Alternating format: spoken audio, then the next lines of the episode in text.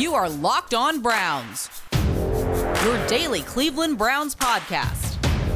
Part of the Locked On Podcast Network. Your team every day.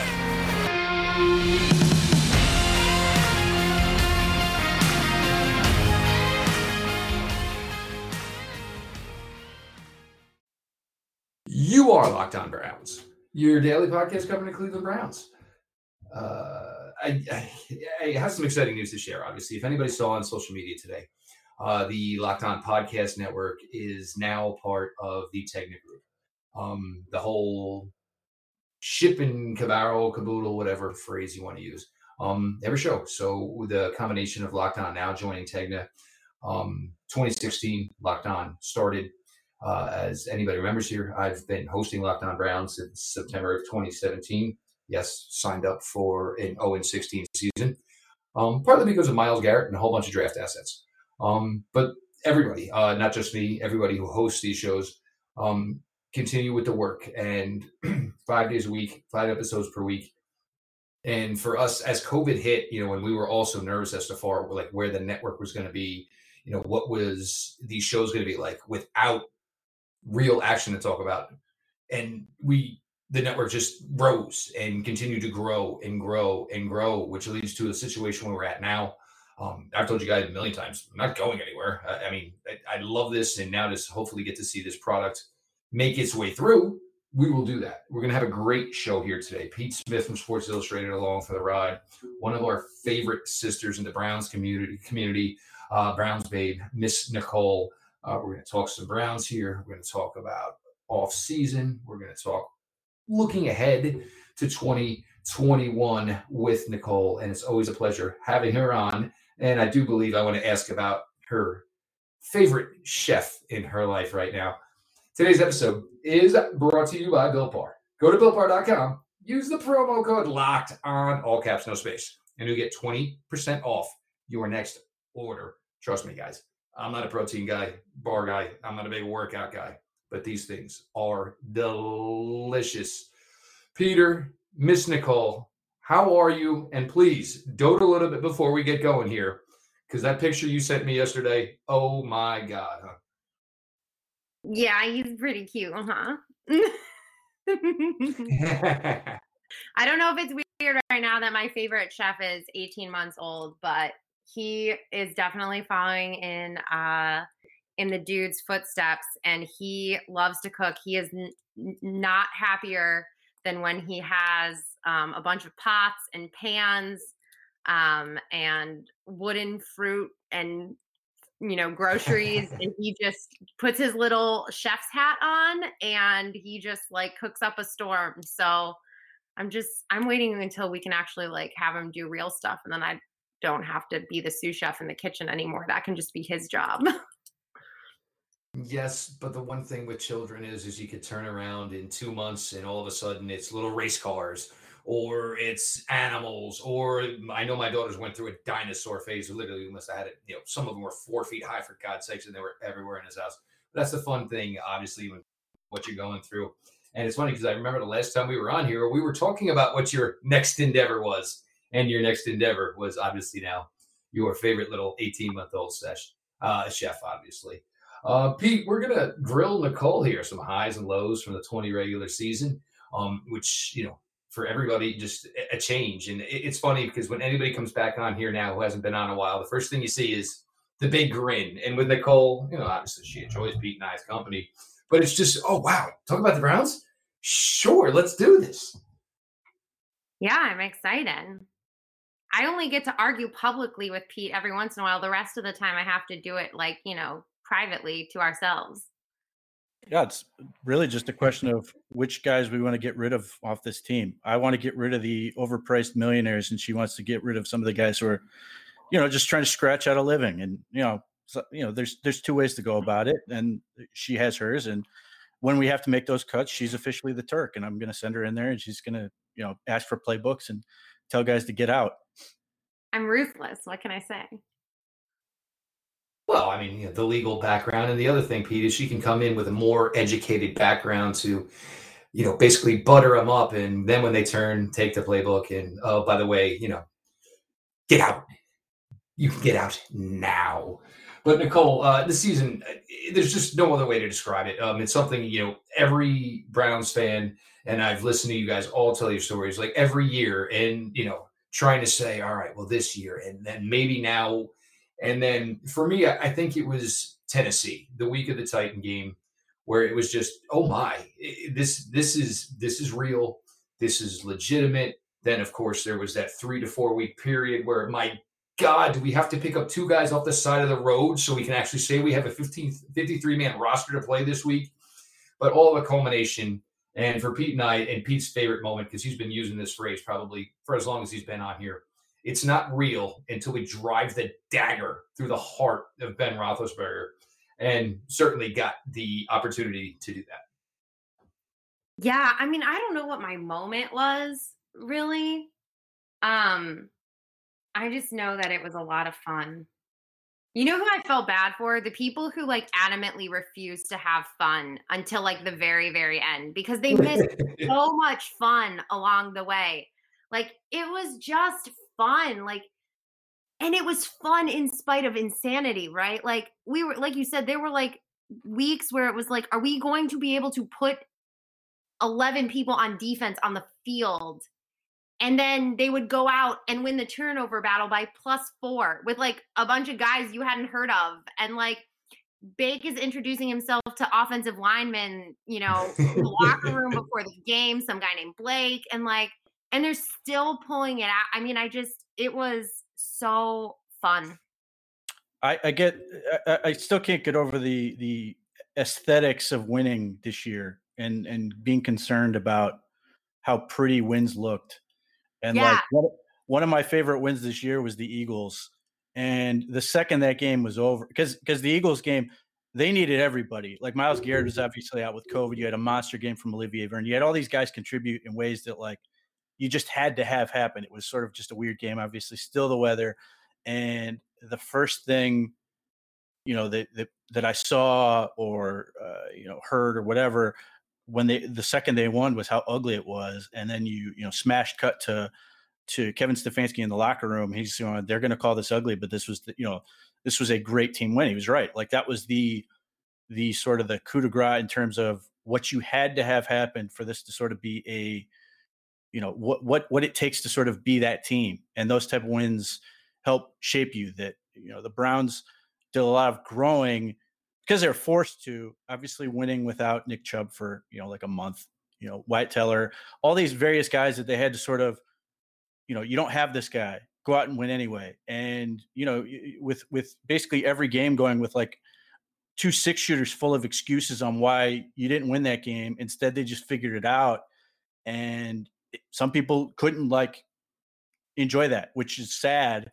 But uh, that's sort of like to me, this was all about you know them growing up as a team, and particularly Baker Mayfield. And he had the most, I think, entertaining uh, arc this year because you know again we're, we're stuck in this situation where you have the pandemic shortened off season. He's literally trying to figure out this offense in the regular season, and people are saying he's awful. You know all this, and then they can't practice. Don't forget that part. He's figuring it out in the middle of the regular regular season, and they can't practice, and they're running walkthroughs in parking garages.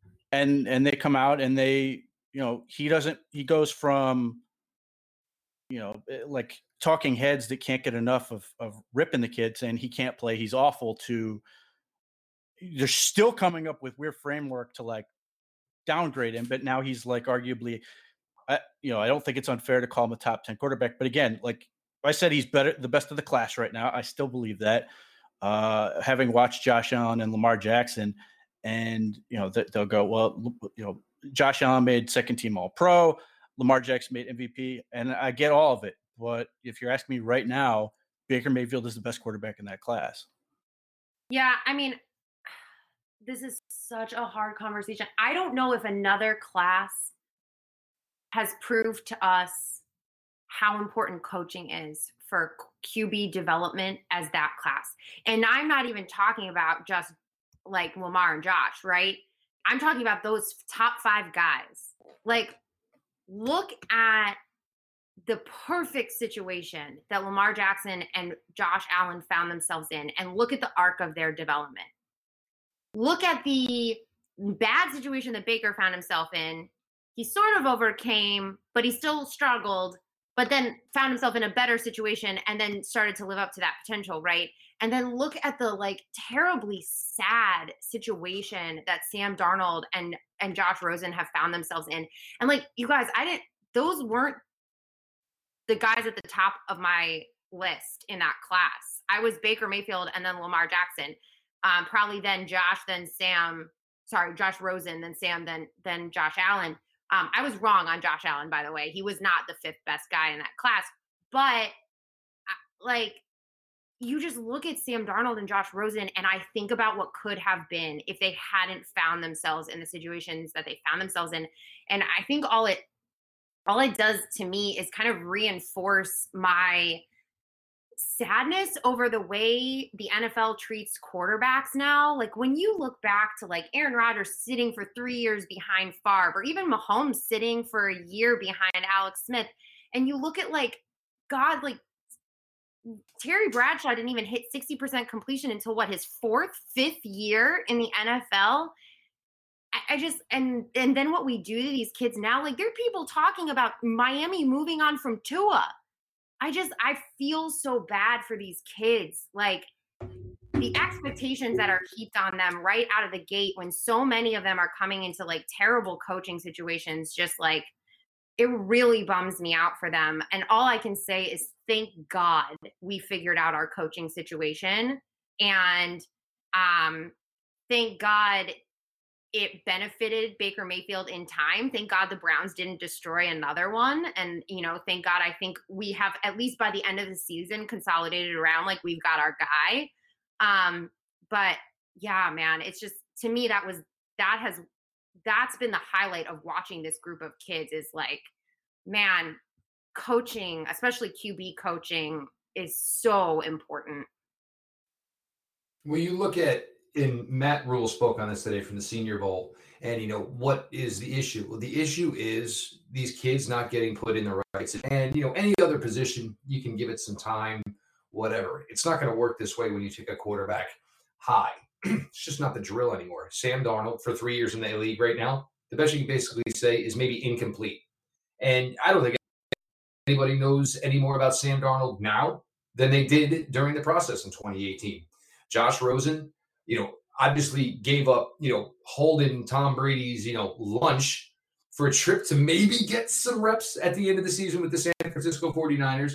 They're now going to move on, which leaves probably Josh Rosen in a, in a weird scenario again. But look, for what you needed to get six on the path you wanted, and we, you know, I keep going back to this. We all should have listened to Coach Stefanski when everybody was trying to crack the whip on Baker, and Coach Stefanski simply saying, I am telling you right now, he is about to ascend. And guess what? Coach Stefanski? Yeah, he was 100% right. A couple of things to get to. We're going to get to a little bit more here.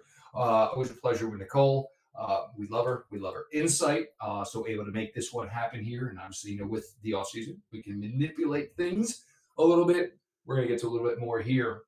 Jeff Lloyd, Nicole P. Smith on what will be, well, posted late, but your Wednesday Locked On Browns.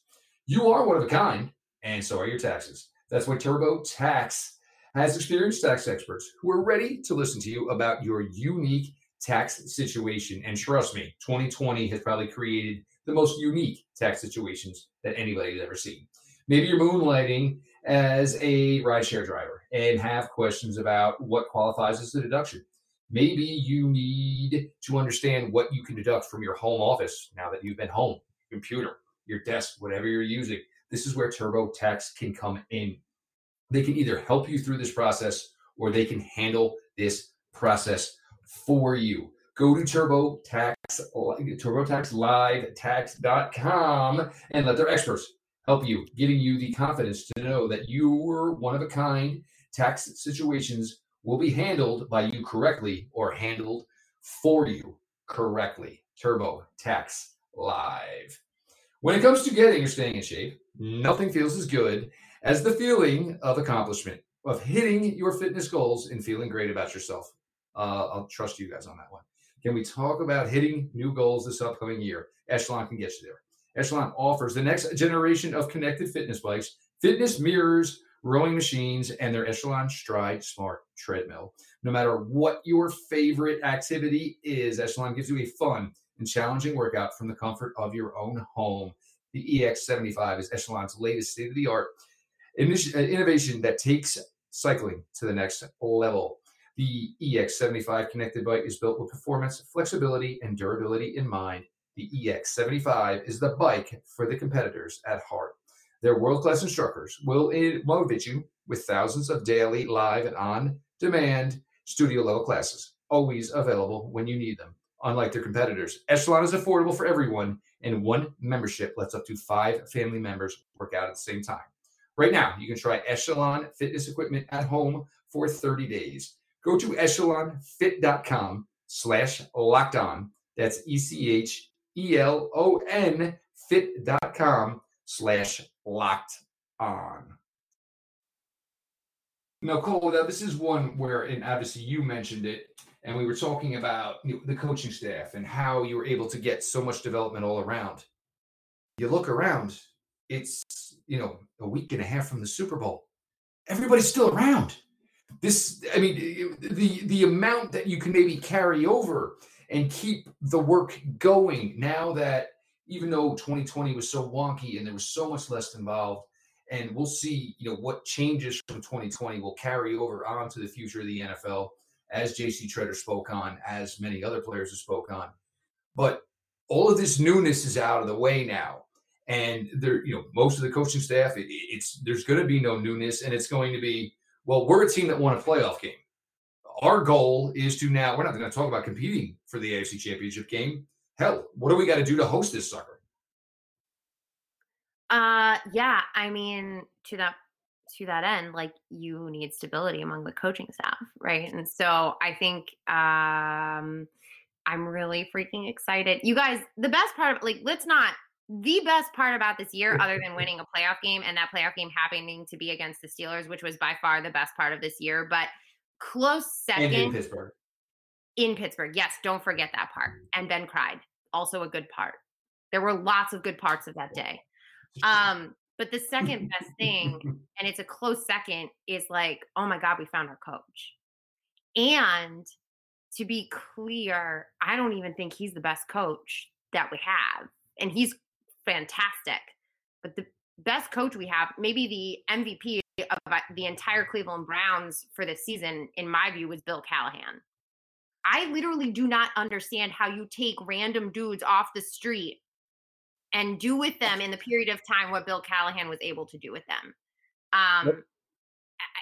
It was incredible and phenomenal, and and they're all coming back.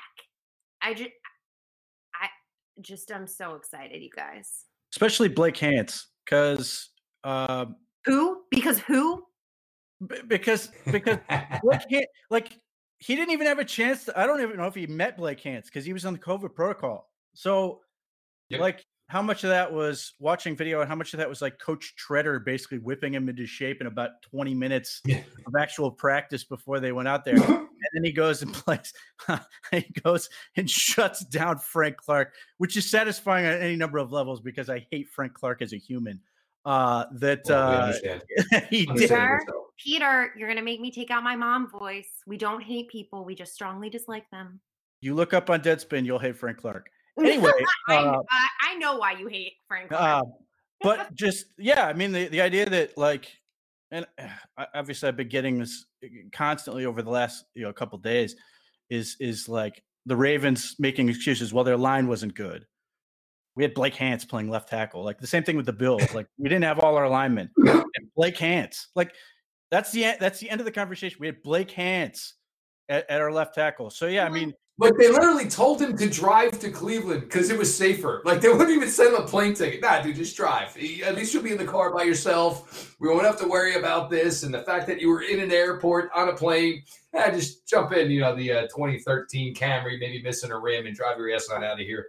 And, and I mean, hey, make thirty-five thousand dollars for a couple hours worth of work. God bless. Any excuse to get out of New Jersey of course, of course. Of but you guys, we can make as many Blake Hance jokes as we want, but it was Nick Harris. It was Kendall Lamm. It was literally any dude that they grabbed and plugged into that line. And I'm not saying there was never a drop off, right? Wyatt Teller to anyone is going to be a drop off because Wyatt Teller's played out of his mind when he was on the field this season.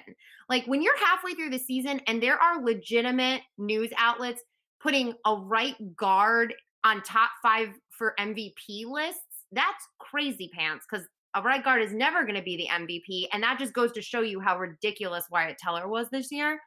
Um, so it's not like there wasn't a drop off, but the drop off just wasn't what you would expect it to be given the drop off in the actual talent level. And I, it was just amazing. And it was amazing because they still ran and Baker was still untouched. It was just, it was. I will say though too, I think people that are not getting enough credit for those two things also being true are our tight ends and Andy Janovich. Because we can talk about and Nick Chubb. We can talk about the offensive line guys all we want, but Nick Chubb was, I believe, the number top number one running back um, as a pass blocker this season. Andy Janovich, I think, was one or two for fullbacks in pass blocking. Let me see. I want to make sure I'm getting this She's right. I, This lawyer came here. he had I think she's also trying to credit grade. David Njoku. but at her. There we best pass blocking grade of any fullback and the second best run blocking grade of any fullback. And then David Njoku, who the running joke on him, while everyone has complained about his hands for the past couple of years, has actually been the fact that he can't block to save his life, was incredible. He was he was uh Pro Football Focus's number one pass blocking tight end in the league as of like I think December 23rd. I don't think I could find an updated stat, but like that I mean, what Bill Callahan did not just with the line, but with everyone when it came to blocking was just incredible. But that that is a testament to a coaching operation that works together. So, like everybody obviously gives Stefanski a ton of credit for play calling and all that, but that's that's a open communication between the offensive line coach, the running who's the running game coordinator, you know, obviously Alex Van Pelt, and these guys all working together. That you're calling plays that make sense for your, what you have, like and Bill Callahan be, being able to say, "Look, here's what we have. Here's what we can do. Here's what you know. This is realistic. This is smart. This is you know those type of things." And Bill Callahan obviously has head coaching experience and has called plays. So you know, part of that is you know to to Stefanski's infinite credit that he empowers people to do their job and do their job really well. So you know, obviously he spent so much of uh, the playoff week, the initial playoff week, giving everybody else credit, but this is why like those things have to work together to be able to do this thing. So Bill Callahan is a tremendous value, but some of that value is just in Stefanski being able to say to Bill Callahan, you know, you've obviously done this at a really high level, you know, help me help you. And that's part of it. They call plays to what they have and what they can do. And that has allowed everybody to just sort of shine in that in that regard. You mean the fact that he didn't say he Well, was what it is, going one Nicole. And what it is, Pete, is is you can go to somebody in that scenario and say, "This is what I'm looking to do. I think we can exploit outside." Or you know, with the you know, with the outside zone this week, I think we can take it outside. And you can go to Bill Callahan, and Bill Callahan can say, "That's fine, but let's call it out of this formation. Let's call it out of this personnel." So this block with this guy may be too difficult. And so, you know, you get your initial game plan, and obviously you know the X's and the O's, but then there's the, you know, then there's the, you know, the Billies and the Joes. Who's actually going to perform the maintenance? And I think that's where, uh, for Bill Callahan, was really, really maybe not known if you're not as deep into this as some of us are. It's this is what I think we can do. How are we going to execute this? Because who's going to block it? And then you have a gentleman like Bill Callahan, who's just, I mean, just this well regarded. It says, okay, no problem. We're going to do bang, bang, bang. All right, let's go out and run it on the field. Yeah. And I don't, yeah. Plus, you know, to Pete's point about Stefanski empowering his staff, I think we're a long way from I'm the one driving the bus. Um, and I'm not sad that we're a long way from that. I am sad that he's not working for the Steelers. I was, I had my hopes up. I sent over an email. I highly sent over an email Um, you know, if they wanted a cameo, I, I, I offered to do that for them. Anything we could to possibly, you know, maybe get Ben Roethlisberger in his last season, you know, ripping out the two hairs that are left in that old ass, bald ass head, and maybe his beard. But we, we tried. We tried to let the Steelers. But they only take the people we like in the draft. You know, if we, you know, I guess coaching, True. um, coaching suggestions are not something the Steelers are doing.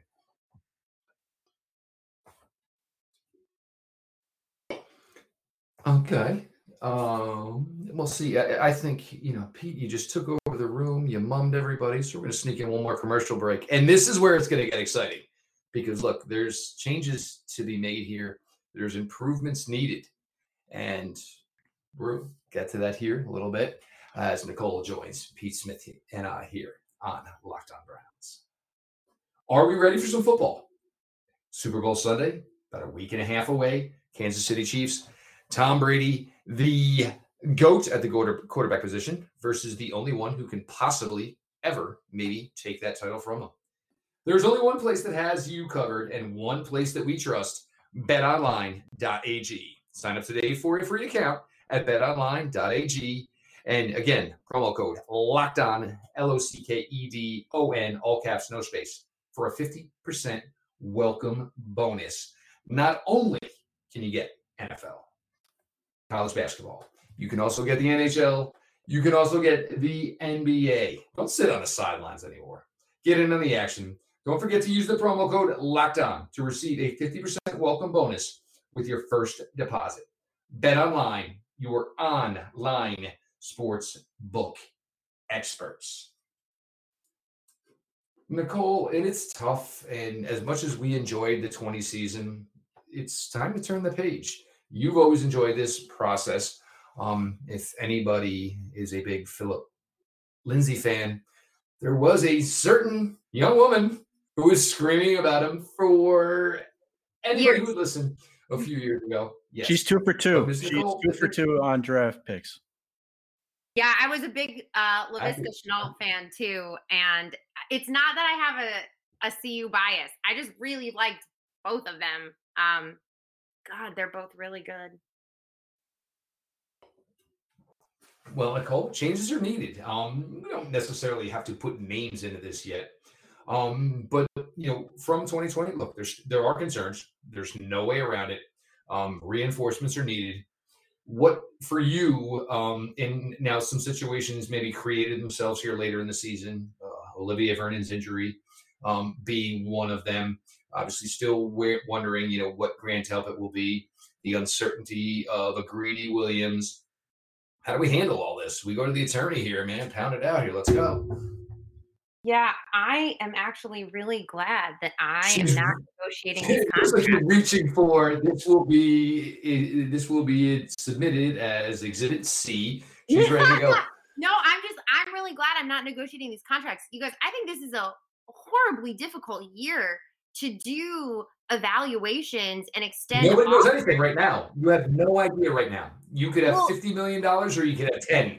I mean, well, that and like, you know, we were talking about this a little bit before we, you know, before we went live, but or before we, you know, start talking on the pod, and I just, it's a really hard. It's really hard to evaluate guys that had COVID this year because there's no way to think that having COVID didn't impact their play to some extent. So I think that's difficult, right?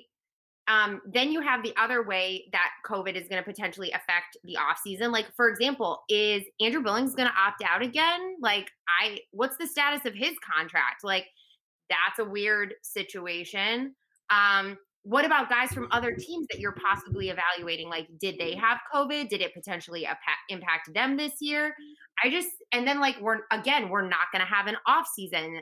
Most, I mean, oh, sorry. I hate to break this to anybody who hasn't accepted this yet, but we're going to have the same off season last year that we had, or this year that we had last year. Like, there's not going to be OTAs in Berea, um, you know, this spring. And so it's, it it's going to be another i think tricky off season um and but i think one thing's obvious right like we came out of season and dear god the defense and like specifically dear God, the linebackers and the defensive backs, um, and especially the linebackers. So I think, you know, if I'm Andrew Berry, the offense doesn't look like it needs a ton of work. Um, you could throw the exact same offense without a single roster change to it out on the field next year and i don't think a single person would have a substantial complaint except for pete and we'll ignore that complaint because that's what everybody does. I knew what you was going um, and, and i mean he can continue to yell into the void that's fine. Um we all need that outlet in our lives. Um but i so i think like i think we all know right that the defense needs a lot of help and the crazy thing is it needs help like all the way through the depth chart like that's what's really hard, right? Like the we need help on from starting linebackers and cornerbacks all the way through to the guys that are like suiting up to play special teams who can't tackle to save their lives. I mean, Tavierre Thomas like came around by the end of the season, but other than that, like the special teams tackling was j- just as bad, if not worse, as the actual defensive tackling. So I don't, I mean, I don't know spin the globe and put point your finger somewhere like that group on the defense needs help right so well i think it, it comes right, down to jump in before you jump in here I could just with I think part of the problem with special teams is once these guys got elevated and Robert Jackson is now your starting cornerback, it was like I think there was no rhyme or reason to what was going on with special teams. It was like, all right, well, you're the eleven that are left. I've never played punt coverage in my life. Well, congratulations. So this is what you're going to do this week. I don't think they had much of a choice. And in the grand scheme of things, you just play the hand as you're dealt. Um, but you know that part of it is what it is. But let's look at it this way: if we're actually nitpicking special and teams, special teams after this season, wow, man, now we're to the point where you know this is rich people problems here. So this is pretty good. But go ahead, Pete. A lot depends on what Joe Woods wants to do. Uh, you know, this past year he he ran a lot of cover three. We know what he wants to do. He told us. Well, as far as like minimizing linebackers, yes, and I'm 100% on that. But it goes further than that. If he's content to play zone, you know that changes sort of what you, what you have to do. You can live with Terrance Mitchell if you're going to play nothing but zone. If you're going to try to be a team that's going to play more man and do some more things in terms of changing up your coverages, you need more corners and you need better corners, and those are going to be significant investments. And if that means signing free agents, they're going to have to find a way to create some money. If that means drafting, I think people are going to be in for shock for how early and how often they draft corners, which I've already found out after doing a mock draft where I gave three in the top four rounds. Uh, they need corners badly. Like Denzel Ward is a good corner. He is not a great corner. He is a good corner. He's also a good corner that misses games. And that's a problem uh, you know, and some of that was COVID. Some of that was, you know, it, it's again, it's it is tough to evaluate, but uh, so when you have that as one good starting corner and you're sitting there going, I don't know what Greedy Williams is, then you have to go. I need two starters because slot corner is a starting position, and that's not okay to be like. Well, you can just grab one. We just did that, and Kevin Johnson was not a small investment, by the way. He's actually, you know, he's a good cover corner. He just didn't he had less tackles than I did this year. Um, but if you're going to try to play, play some different coverages, man in particular, and you want to be able to do some things against teams like you already know what the Ravens are going to be, and you have to have smaller, faster guys that can corral Lamar Jackson. Like the idea that we have to get linebackers to tackle Lamar Jackson. No team on earth has done that. They've all taken guys off the field to ch- tackle him. Uh, if you're trying to deal with the Bills, you know they spread you out. Like they didn't even run. So what are you taking linebackers for? You know, if that becomes an issue, fine. The Chiefs, we saw it. Like the linebacker position didn't even matter except for tackling Chad freaking Henne, which is fine, but we're not game planning to stop Chad Henne. Like we have to stop their their big weapons. So yes, they need to get better at linebacker and they need to keep churning those things. But it, you know, again, I, I everybody's like, well, we should take, you know, we could take a linebacker at 26 eh, he's not going to impact those games that you really need them to impact. You need corners and you need good corners and you need like more guys that can come in and like be a legit guy. Like just look at the Chiefs game. How many people know who Rashad Fenton is? He came in, he was playing great against our receivers, and nobody could get open. Like Bashaud Breeland, you know, he's a two million dollar cheap corner, but they're good at what they do. So you have to be able to find guys that, you know, Joe Woods, depending on what he wants to do, have to be able to compete with that. But the biggest thing they have to do is get faster, faster on uh, in the back end and bigger on the front end. So they're going to have to find another defensive end with size, and then defensive tackle is the wild card. Uh, I, I know a lot of people are going, well, Larry Ogunjobi's not going to be back. I the reason I don't say that's a guarantee is I don't know what his market is. I just don't know. And if it's like he'll come back for two million dollars for another year, trying to then like sort of, you know, get into a better free agency period where there might be more money, then who are you to argue at that point? Like that that becomes a really easy decision to me. So defense is tough. A lot of it depends on what Joe Woods wants to do. I, I give him I, again, I think he deserves a medal for what he did this year. Uh, uh, putting together a, a, defense that just didn't have anything and it was just taking a box of scraps and going stop people and he did in two playoff games uh, to now going what do you really want to be does he want to be more like that broncos scheme that had so many good coverage options that they could change up so much uh, except bigger up front because they had von miller and, and and guys like that that were quick and uh, like that but my one uh, caveat with linebacker would be one thing, and this is you know sort of bleeding into when we eventually start talking about the Super Bowl. Devin White and Lavonte David are good at what they do, and what they do is blitz. So if you're going to try to do a lot of things where you're going to blitz linebackers and say this is part of who we are, that's fine. If you're not, then again it becomes a waste. And obviously against Patrick Mahomes, that's tough because he's really really good against the blitz. But you're basically saying smaller, faster, and they're not running the ball. I might as well send linebackers as opposed to defensive tackles. I'm willing to listen to that, but overall, I just again, it's just not very important to me. I don't think it's important to the Browns. Uh, yes, they need to keep working and finding guys, but the other problem I, I keep running into is it's not a really good linebacker class. And no matter how many people try to mm-hmm. spin me these freaking Ohio State linebackers that sucked in the playoffs, they weren't good then. I don't trust them to play against the Steelers and the Ravens. So do better. I'm just going to jump in here before we let Nicole go. Um, uh, you know, to close it, you know, give some thoughts here to close this out. Um, you're uh, there's two things you're looking at. I don't think you're looking at Pittsburgh anymore. You're looking at Baltimore now, and you are looking at Kansas City. Baltimore, it's done differently. You need the athleticism that can combat Lamar Jackson. Kansas City, you need the athleticism that can run around with Mecole Hardman, that can run around and at least stay close with Tyreek Hill because if you can't do that, then you're giving up 70. And then once you start to manipulate the coverage to you know cover the fact that you're giving up 70 yards to these speedsters, you got to figure out a way to you know then not have Travis Kelce kill you. So it, this is it. I mean, it, there's no other theory for me as to how you manipulate this roster this offseason is will this guy get us W's over the Baltimore Ravens? Will this guy help us get W's against Kansas City Chiefs? And that's three games of the 16 game slate for 2021. So those games will dictate most likely what's going to happen come January in playoff time in 2022. That's it. It's a recipe of what competes with these two franchises. Miss Nicole, any thoughts here? We're getting a little bit short on time, but go ahead. Yeah, I just want to say, like, I tolerate no Joe Woods slander. Um, right.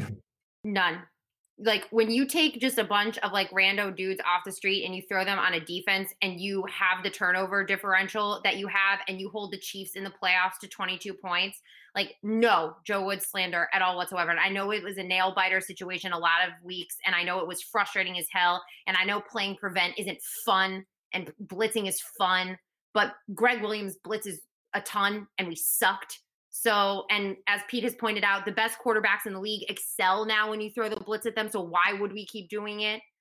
Um, I just I tolerate no Joe Wood slander, and I also think that Joe will play a different defense if you give him different talent. I think the amazing thing about Joe, and I think he proved it this year, was he will adapt his defense to whatever player personnel that he has. And dear God, thank you finally, thank you finally so no Joe Wood slander for me. And I 100% agree with Pete that the number one, I mean, as much as our linebackers are our worst group, we have a higher need at DB. Um, yes, you have to start three corners. Yes, her almighty, the princess of darkness, Amy Trask, is always right when she quotes Al Davis and says, You never leave a team without corners. And dear God, do we have a team without corners? You have Denzel Ward, you have maybe Greedy Williams question mark. We have to, have to, have to bring in a ton of quarterback competition um, in this offseason. Um, and and here's the thing with the linebackers, like speed. I care about nothing as much as I care about speed with that group. They have to be able to run No, I sideline agree to with you. sideline because of what what Jeff said. No, and no doubt, and and, and you're you're basically replacing these linebackers with these guys, and it's about you know not let, get, letting Lamar get to the outside. It's not about it's about not letting these speedsters just absolutely bury you. If you were not following at Browns Babe, you should be. Uh, not only is she a great, passionate fan and intelligent, Nicole's just cool. um, you know, Pete and I, we love her talks with her. Love Nicole. Nicole's a sweetheart. Uh, Pete Smith, Sports Illustrated, uh, Browns Digest, always killing it over there. The show itself, Locked On Browns, iTunes, Spotify. Folks, as we make the transition here to Tegna, make sure you are subscribed. Make sure you're leaving those ratings and reviews. And this has been your daily delivery of all things Dog Pound. LGB on the LOB.